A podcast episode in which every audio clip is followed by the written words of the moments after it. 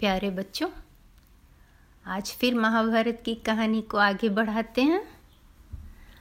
आपने अभी तक सुना कि पाँचों पांडव और उनकी माँ कुंती जो है लक्ष्य गृह से, जो लाख का जलने वाला महल बनाया हुआ था, उसके सुरंग से निकल के जंगल में पहुँच गए सुरक्षित। अब आगे क्या हुआ, वो सुनते हैं।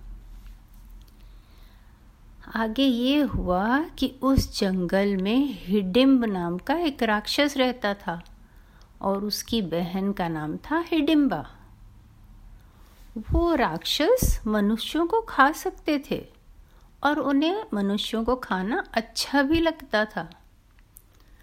तो जब इन दोनों को मालूम पड़ा कि जंगल में कुछ मनुष्य आए हुए हैं, हट्टे कट्टे अच्छे लग रहे हैं तो इन लोगों के मुँह में पानी आने लगा।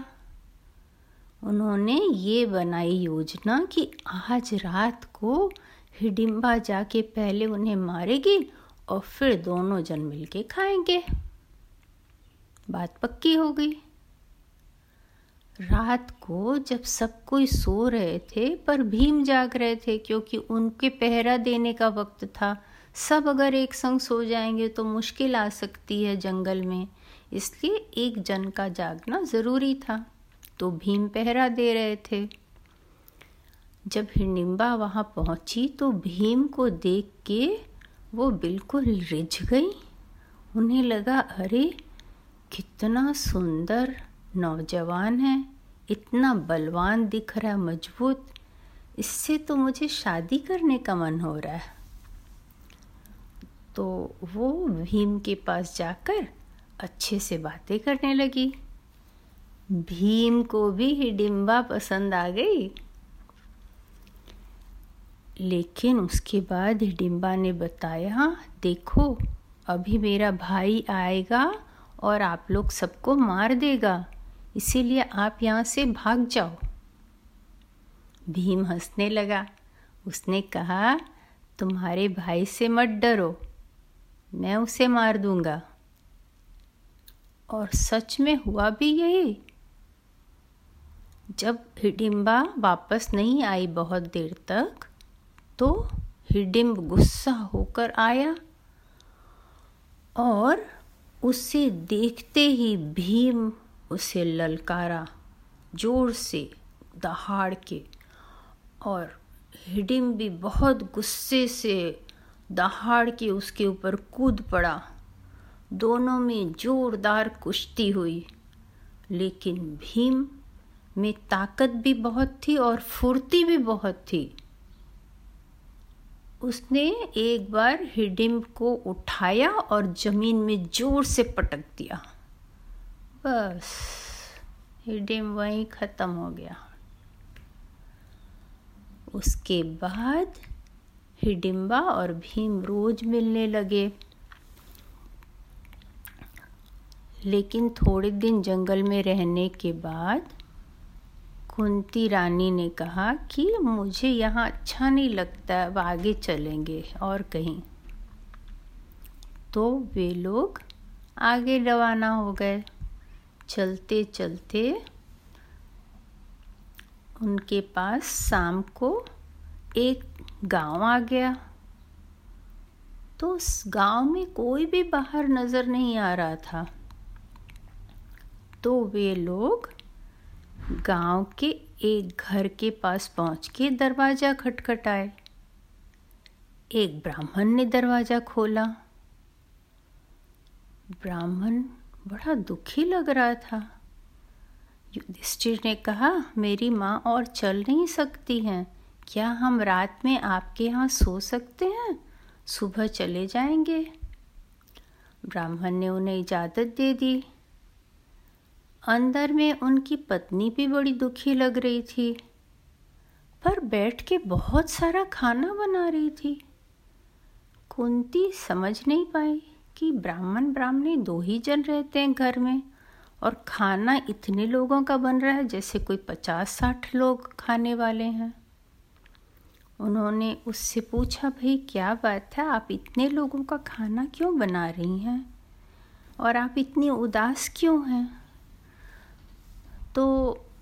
ब्राह्मणी ने बड़ी मुश्किल से बताया कि उस राज्य के राजा की असुरों से समझौता हुई है कि हर एक घर से एक दिन एक आदमी बहुत सारा खाना लेके असुरों के पास जाएगा। असुर मतलब राक्षस।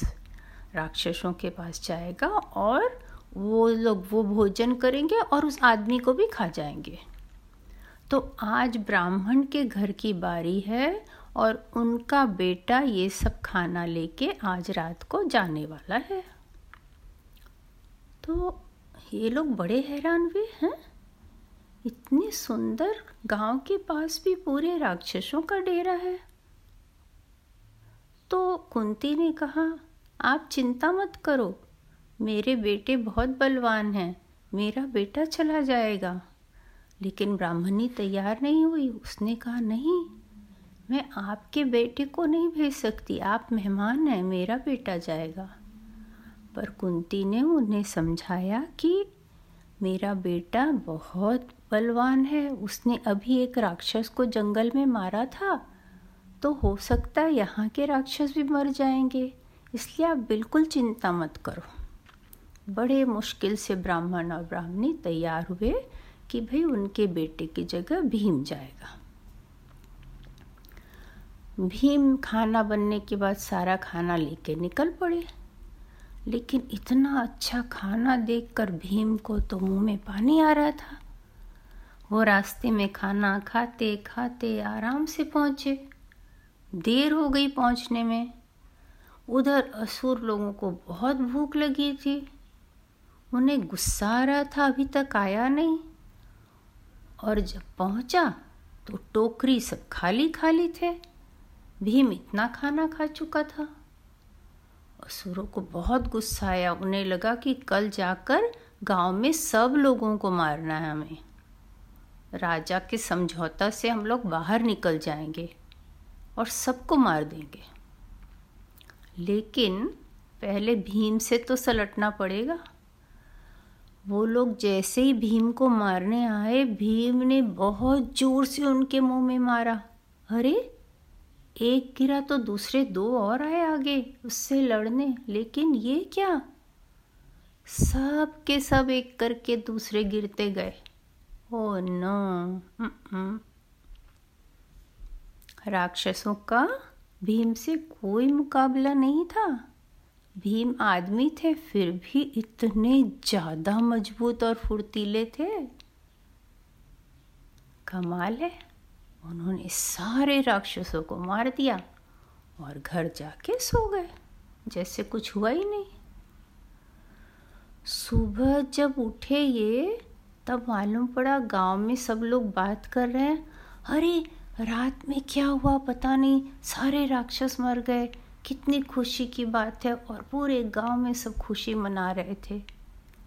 लेकिन इन लोगों ने कुछ बताया नहीं कि ये लोग पांडव है या ये लोग बहुत शक्तिशाली हैं। इसीलिए जो है ये उसको मार पाए और ये लोग अब वहाँ से आगे निकल पड़े। तो आज की कहानी यहाँ ख़त्म होती है। फिर अगले बार मिलते हैं महाभारत की और कहानियों के साथ। Bye bye.